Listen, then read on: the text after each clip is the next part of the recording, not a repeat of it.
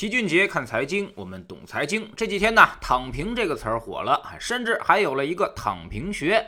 只要我躺得足够快，社会就不能伤害我了。这其实呢，代表了大家一个佛系的心态，是内心低欲望的一种表现。在知识星球老齐的读书圈里，我们之前给大家讲过两本关于日本的书，一本呢叫做《低欲望社会》，另外一本叫做《第四消费时代》。这两本书呢，其实都在反映日本的现状，本质上也是一种躺平心态。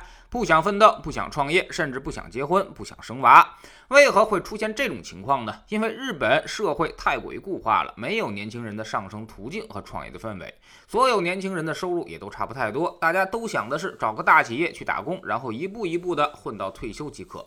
自己努力半天，相当于也是白费。当一个社会的年轻人看不到希望的时候，自然也就会出现这种躺平心态。不然还能怎么办呢？不过咱们这边其实更有意思，躺平心态似乎只是一种美好的愿景。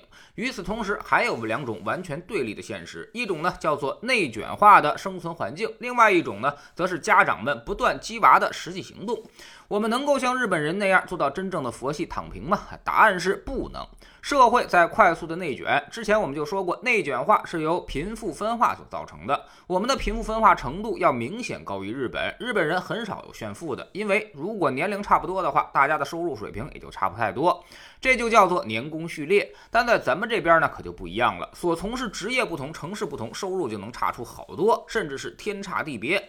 所以你想躺平，但会发现根本就找不到一张可以躺平的床。只要自己躺下来，用不了多久，你就会被淘汰。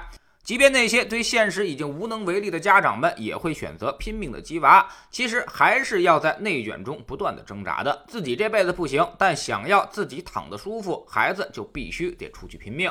总之呢，现在一个家庭当中，老中青三代至少得有一代人拼过命，否则都躺平的话，你很快就会发现躺不下去了。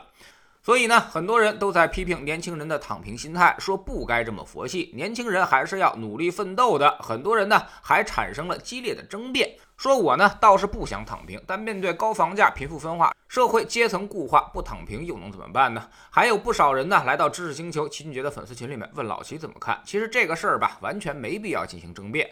目前我们这个内卷化且高速发展的社会环境，你就让他躺平去吧，很快他就躺不下去了，自己就得站起来。举个例子，公司要加班，你说我躺平了不加，那么过不了几天，你估计就该没工作了。竞争上岗要求学习，你说我没欲望，不想往前冲，那么下一批优化的名单上恐怕就有你了。出现中年危机的大部分都是十年前的躺平青年，等到三十五岁了，你还在公司的基层躺平，你就知道日子该有多难过了。有人说躺平会带来低欲望，会降低社会消费，就像日本一样，最后只有便利店和无印良品、优衣库这样的平民消费品了。但其实我们还真没必要有这个担心。刚才说了，我们很难做到真正的躺平，所以大部分人都是嘴上说的躺平，实则呢被裹挟着去内卷、去鸡娃。那么他的社会消费并不会减少，只会被转移到买房子和给孩子交学费上面。自己看似低欲望的躺平了，但是在下一代的教育上绝对不敢躺平。还是那句话，老中青三代必须得有一代人出去拼命。如果现在老年和中年都已经躺平了，那么孩子这块就是全村人的希望了。越是平凡的家长，就越是拼命的鸡娃。那些花费重金去买学区房的，通常都不是什么大富大贵之家，人家要么早有了，要么就国际学校，很少有人现在才会花几千万去买个老破小的。所以综合来看，老齐并不同意很多教授的观点。他们指责说，现在的年轻人躺平没有上进心，这就属于是站着说话不腰疼。真正躺平过的，恰恰是上一代人，他们才是真正的躺平过来的。有很多人一辈子都在一个工厂里面工作，甚至到退休了还是一个基层员工，真正做到了躺平。现在的年轻人完全不具备这样的躺平条件了。大家嘴上说躺平，只是表达了一个美好的愿望。但其实根本就躺不平，天天都得去在内卷的条件下去拼命，还得让孩子去拼命。所以，我们总结，只要贫富分化越拉越大。躺平是绝对不可能真正实现的。但凡有躺平的，用不了几年就会被内卷化的社会所消灭，换一波新人上来，这就是社会的残酷。至于社会消费问题，也不是躺平心态所带来的，甚至恰恰相反，是因为内卷化严重所造成的。为了不被社会所淘汰，大家拼命的买房子，花费重金给子女教育，所以才导致了社会的基础消费不足。面对动辄上千万的学区房，动辄一年几十万的补习班费用，我哪儿有更多的钱去？做高消费呢？只能压缩其他方面的欲望和支出。所以这个跟日本的低欲望社会有着本质的不同。最后，老齐还是奉劝一下大家：有人的地方就是江湖，那么社会它自然也就是江湖了。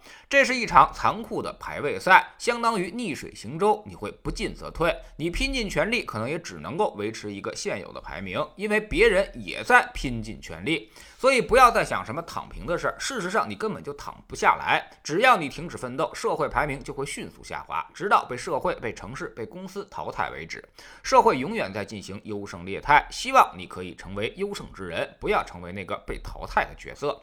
最扎心的一句话，恐怕就是你如果不努力，你的孩子就得从更低的起跑线上更加艰难的往上爬。有没有解决办法呢？告诉你，宏观上没有，但微观上可以有，那就是稻盛和夫说的那句话：你必须要付出不亚于任何人的努力，尽快的超过那些现在还没有觉悟的人。等他们觉悟过来，你就会更困难了。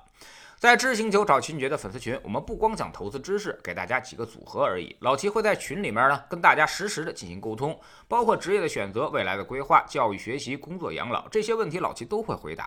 人生就是无数次的选择决定的，选择错了，越努力，你反而会更加的偏离目标。